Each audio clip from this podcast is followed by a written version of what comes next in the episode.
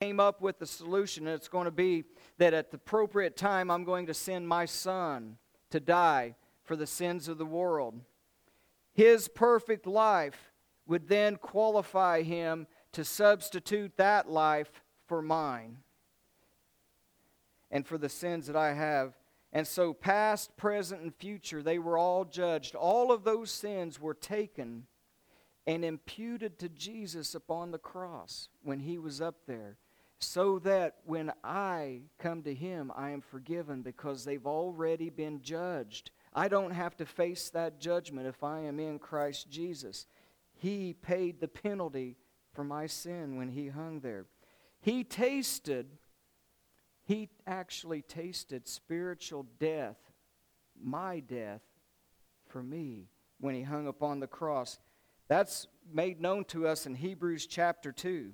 Chapter 2 of Hebrews reveals portions of this plan that God made for us. And this is what it sounds like. But now we see Jesus, who was made in the likeness of men, a little lower than the angels, for the suffering of death, crowned with glory and honor, that he, by the grace of God, should taste death for every man.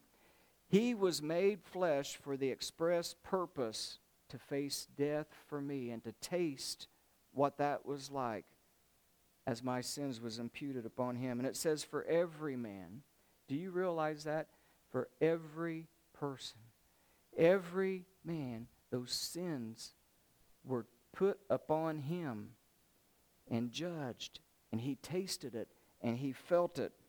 You know, in Revelation chapter 20 and verse 14, it says this because we're all going to have to die twice, spiritually, spiritually and physically.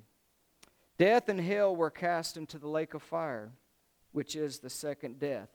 And those whose names are not written in the book of life, you are thrown in there in that lake of fire as well. Your name becomes written in the book of life when you accept Jesus Christ as your Savior and Lord. And, and by faith, then, in Him and His work upon the cross, you, you mimic that death, burial, and resurrection in the water of baptism. Revelation 21 7 and 8 talks again about this second death, as it's called. And it says, He that overcometh shall inherit all things. I will be his God, and he will be my son. But the fearful, the cowards, the unbelieving, the abominable, the sexually immoral, the sorcerers, the idolaters, and all liars shall have their part in a lake which burneth with fire and brimstone, which is the second death. You see, the second death is an eternal punishment in that lake of fire that burns with brimstone. But Jesus tasted that death, that fire for us when he bore our sins. And he tasted it for every man, it says. The scriptures say on that day when he was led to the cross that he was beaten, that he was mocked, he was spit upon. You couldn't identify him from the beating that he took. And then he was whipped. And those whips, if you study that, they are tipped with metal and glass and bone and shards. And when they would whip, it would cut and sear through the flesh, and it would even come to where bones and internal organs could be seen. And that's why he had lost so much blood and already and he was in so much pain and agony from that that he couldn't finish carrying his cross and someone else. But he was the strongest man almost that ever lived to even endure. Most didn't even survive that. But the scriptures teach us that through all of that, he made not a sound. That he was like a sheep silent before his shearers and didn't make a sound. He was strong and he endured that for us. But you know what? That was until, even after they put spikes in the hands and feet, he hadn't uttered a, a sound. But when, after three hours, darkness came at noon and enveloped the whole world, it was, it's a darkness in the language that means an evil darkness. It means a complete darkness that's abnormal. It's like this world was in the beginning before there was light. In that darkness, he began to bear upon him our sins. And as those sins were imputed, think of it as as a computer chip. I don't know if you've ever like done your taxes and you download that and it'll say 21,000 files have to be downloaded and it just starts going like that. Think of that as our sins were being imputed to him. And that's when the scriptures say that he finally uttered something. Eloi, Eloi, lama sabachthani. My God, my God, why hast thou forsaken me? And it, if you read Hebrews chapter, I mean the Psalms chapter 22, it says it was because of the searing pain that he was tasting of my death as he was being judged for those sins and tasting what hell was like in my place.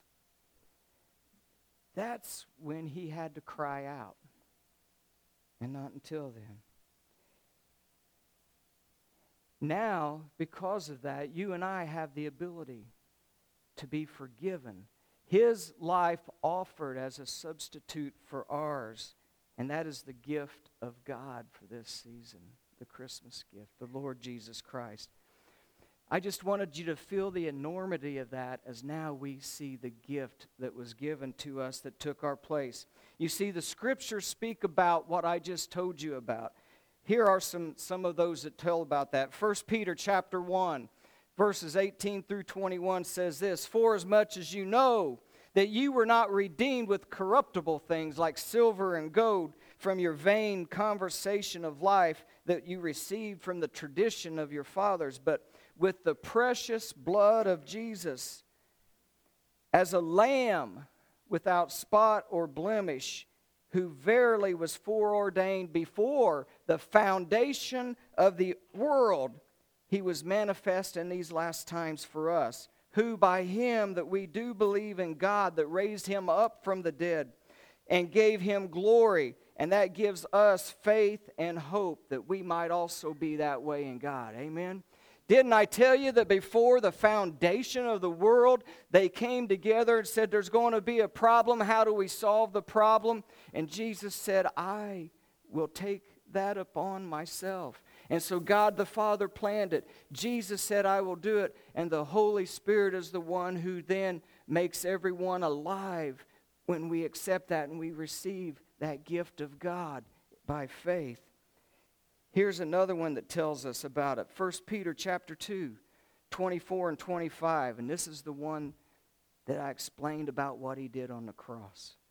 He himself, Jesus, bore our sins in his own body on the cross, that we, having died to sin, might now be able to live for righteousness, righteousness, for by his stripes we have been healed. And you see, that means spiritually. He's not talking right here about the diseases, he's talking about the disease of sin.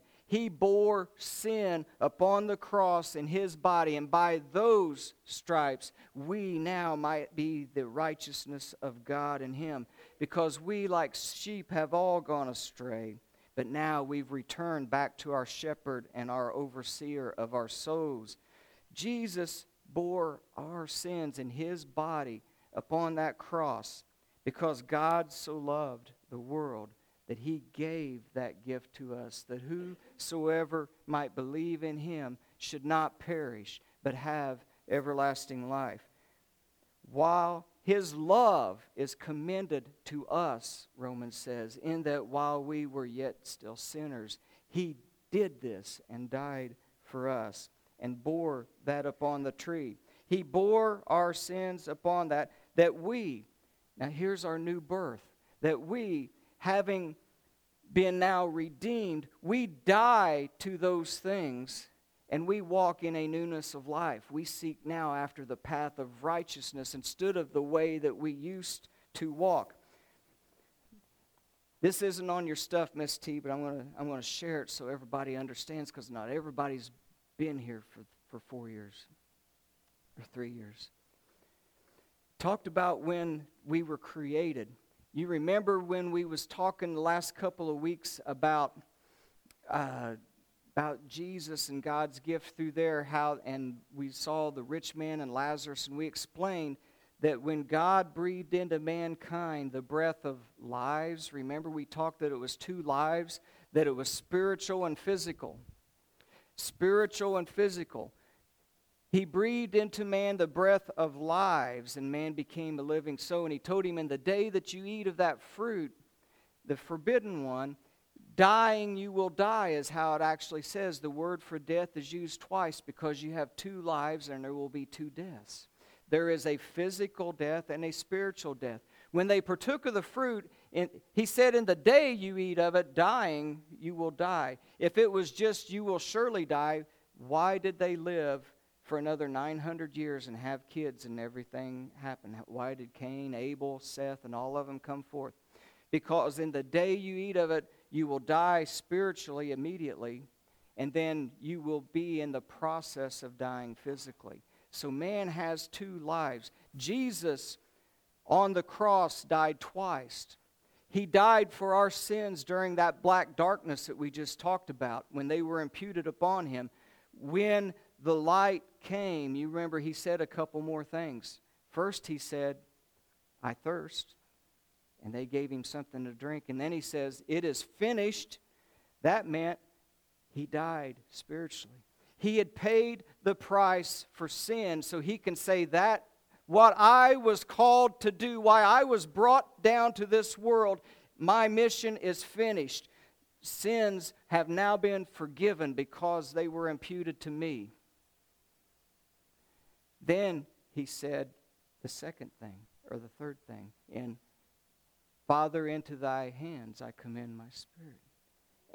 And that was the other that was the physical death. He had already died spiritually. So here's the thing. That's why in revelation that we talked about that second death that is spiritually. You have to die twice once physically the other spiritually.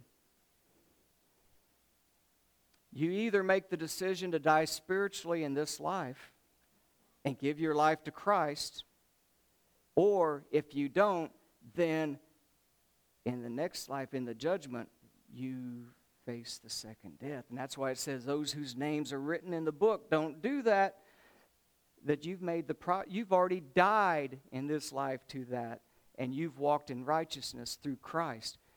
Those who reject Christ then have not died the second death, and you will face that in the judgment.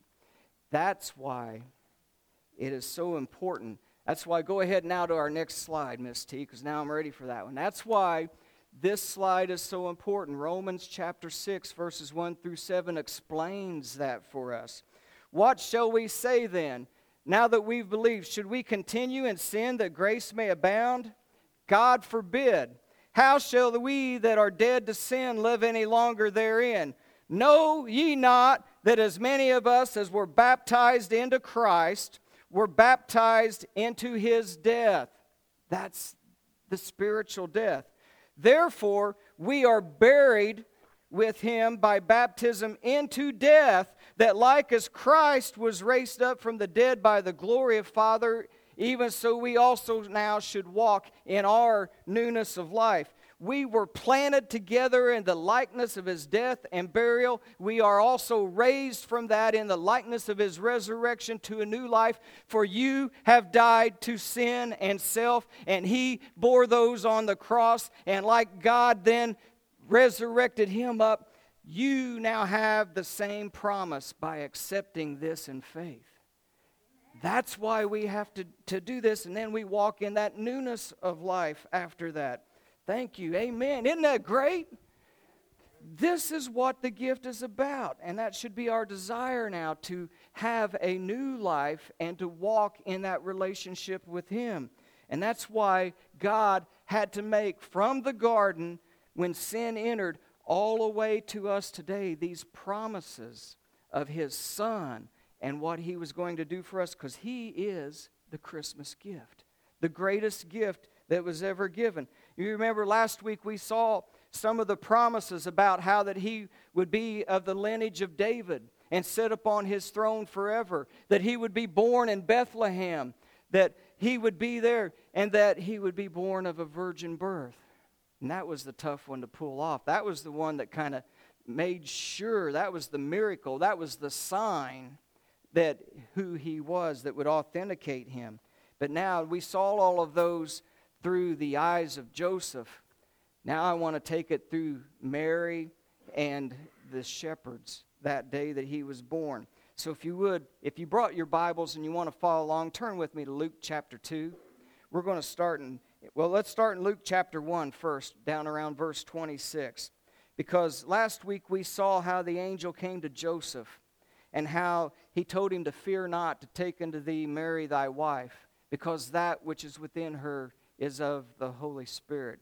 And she is going to bring forth the Son, and you will call his name Emmanuel, being God with us.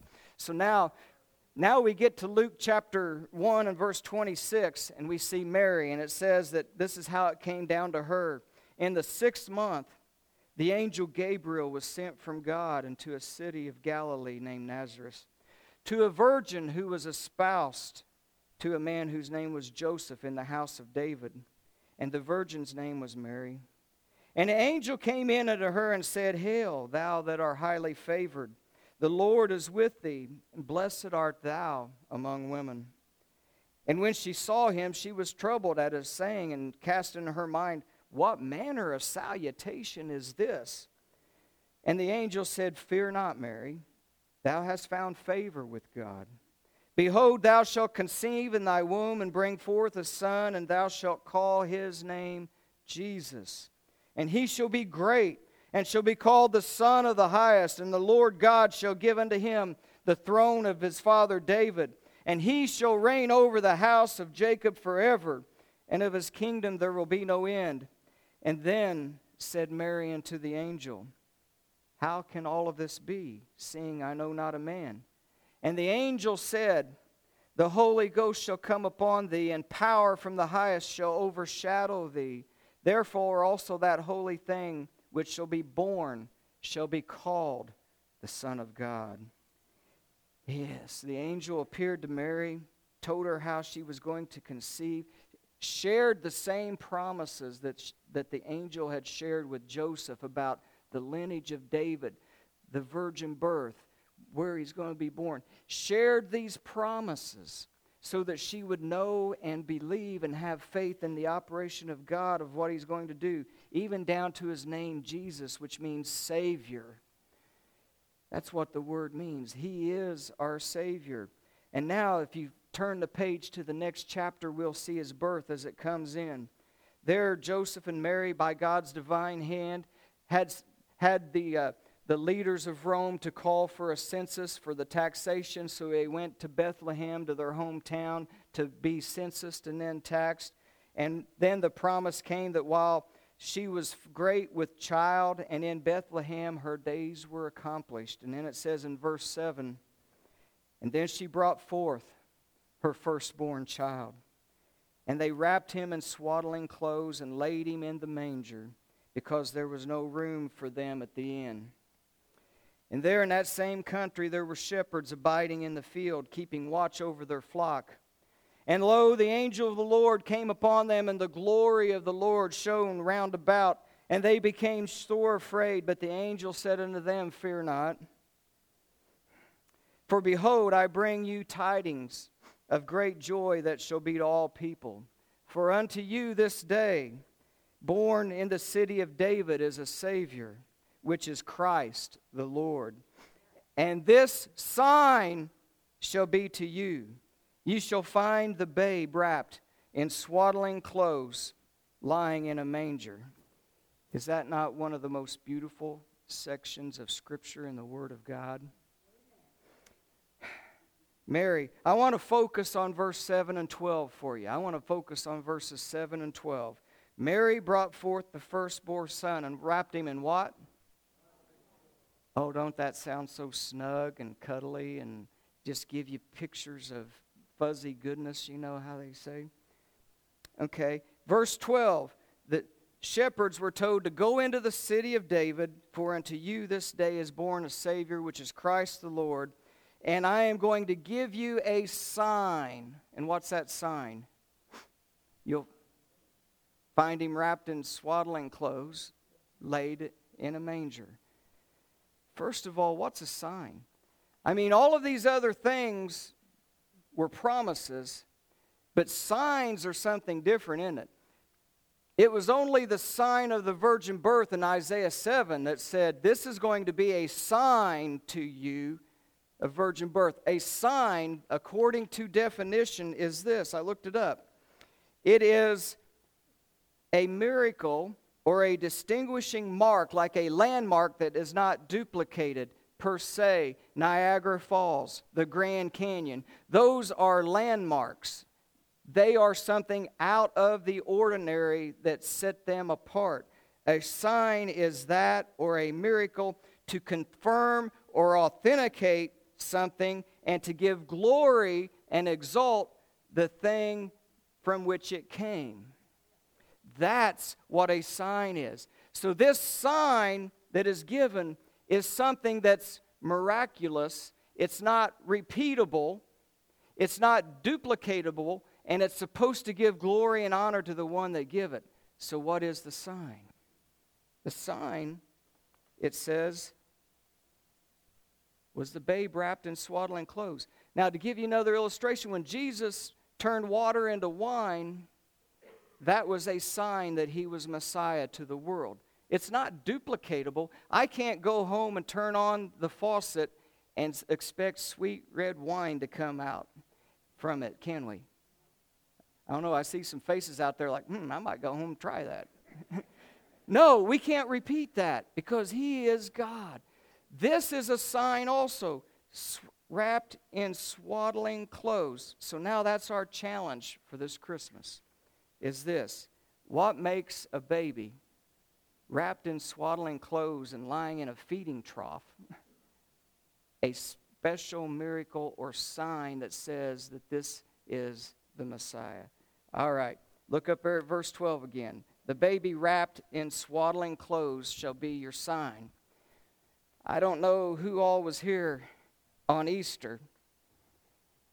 I know you guys were because that was your first day here, wasn't it? And I brought this out because we talked about how Christ was buried after he was taken from the cross. You remember that? You remember what it says about Nicodemus and Joseph of Arimathea that Joseph had the um, place for the burial, the tomb, and so he went and asked for the body of Jesus, and Nicodemus showed up with 75 pounds of aloe and myrrh and spices. And it says what? They wrapped the body, it was in strips of cloth. The word for swaddling clothes is the word sparganoo which comes from sparasso. And that noun means strips of cloth that were cut or tore from something. And Hippocrates, you all heard doctors take the Hippocratic Oath or whatever. Hippocrates, the father of medicine, wrote, and it was understood at the time of Jesus, this word he used in his medical books to say, you take sparassos, strips of cloth, and you wrap the wounds, per se, of soldiers on the battlefield. You strip the claws and wrap the wounds to keep them from bleeding, to try to keep them alive. If for some reason they would expire, you would take strips of cloth and wrap the body to prepare it for burial, just as they did for Christ after the tomb. And that was the miracle, in case you weren't here and missed it, that those aloes and myrrhs, when it sets up over those three days, is like concrete. And when the disciples came into the tomb, they saw this in one piece, and it's wrapped in such a way that all up to the neck, so that there's a face towel that was folded neatly, but the clothes were left there undisturbed. You know, the only way he could have got out of that was to resurrect bodily through it which proved, and that's why it said after that that John and Peter believed in the Word of God because now they saw and remembered how that He was going to resurrect, and He uh, resurrected through this and left it whole in one piece. He couldn't have got out any other way. It was like concrete. But guess what? That's the same word for swaddling clothes. So now I'm going to ruin this because I want to show you something else.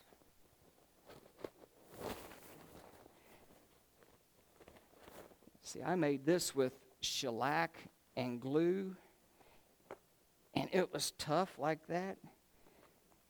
But now we've got the little sparasso.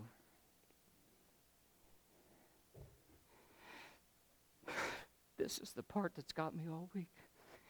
Because that means that on the day that my Savior was born, he wasn't wrapped in no swaddling clothes. He was wrapped in his death clothes. For the express purpose, those scriptures says, he was brought into this world was to die for my sins. And that's why when the angels came to those shepherds said, This will be the sign unto you, you will find the baby wrapped in his death clothes because God was looking down upon the Christmas gift, his son, that he hand wrapped for us. He will be wrapped in clothes that signifies why he came into this world to be the lamb of God given for the sins. When he came onto the scene and John the Baptist saw him, he said, Behold, the Lamb of God that takes away the sin of the world. He came for that purpose. And he was wrapped for that purpose, not in some comfortable little swaddling clothes, but he was wrapped in the clothes befitting why he came into this world, and that's why it was a sign. And the feeding trough was a sign. And the shepherds understood it because they have feeding troughs, and they know that it also says in the book of Isaiah, chapter 1, Isaiah opens his book saying that the donkeys and the asses know where their feeding trough is because they know their owner, but my people do not know me. This represents the one who was coming because the people did not know him and didn't know who fed them, who took care of them, who was getting them forgiveness for their sins. They don't know me, but the animals know who their master is and comes to get the feeding of their master. But my people have left my word that feeds them because they don't know me as master. So this represented God who feeds us and God who gives us his Christmas gift of his son so that we might have everlasting life and not have to face that second death. Amen. So, I guess my question for everyone here today is Have you unwrapped your Christmas gift yet? Have you, in faith, unwrapped that gift and, and been buried with Him in the waters of baptism for the forgiveness of sins and died that spiritual death so that you've already died? You ain't got to die twice again to that. You get to, to walk in righteousness and one day be with Him as our worship team returns. That's the question this morning. You know, no gift. Have you ever given a gift to somebody that you knew that they really needed and that it would cause you a great sacrifice to be able to get that gift and give them to them, but you did it because you love them? Now, think about what would happen if they turned their nose up to that and spurned what you sacrificed and gave because you knew that they needed it, but they rejected it and just turned aside and say, I don't, I don't want it, I don't need it. How would that make you feel? That's why the scripture says, He that believeth in the Son is not condemned. But those who, re- who reject that gift of God, His sacrifice of His Son, then they will stand condemned already because they didn't believe in the Son of God. Jesus even said it Go to the world and share this good news with everyone. He that accepts the gift of God and is baptized, he that believeth and baptized shall be saved. But he that rejects my gift shall be condemned. So I ask, why do you wait? Ananias told Saul that day, Why do you wait? Why do you tarry? Arise, be baptized, wash away thy sins, calling upon the name of the Lord. Please, I ask you today, if you're if you've not unwrapped the gift, come on up and unwrap it today. I turned that on last night so it'd be hot. I got clothes in the back so that you don't have to go home wet. Don't leave here without unwrapping the gift of God. Let's pray.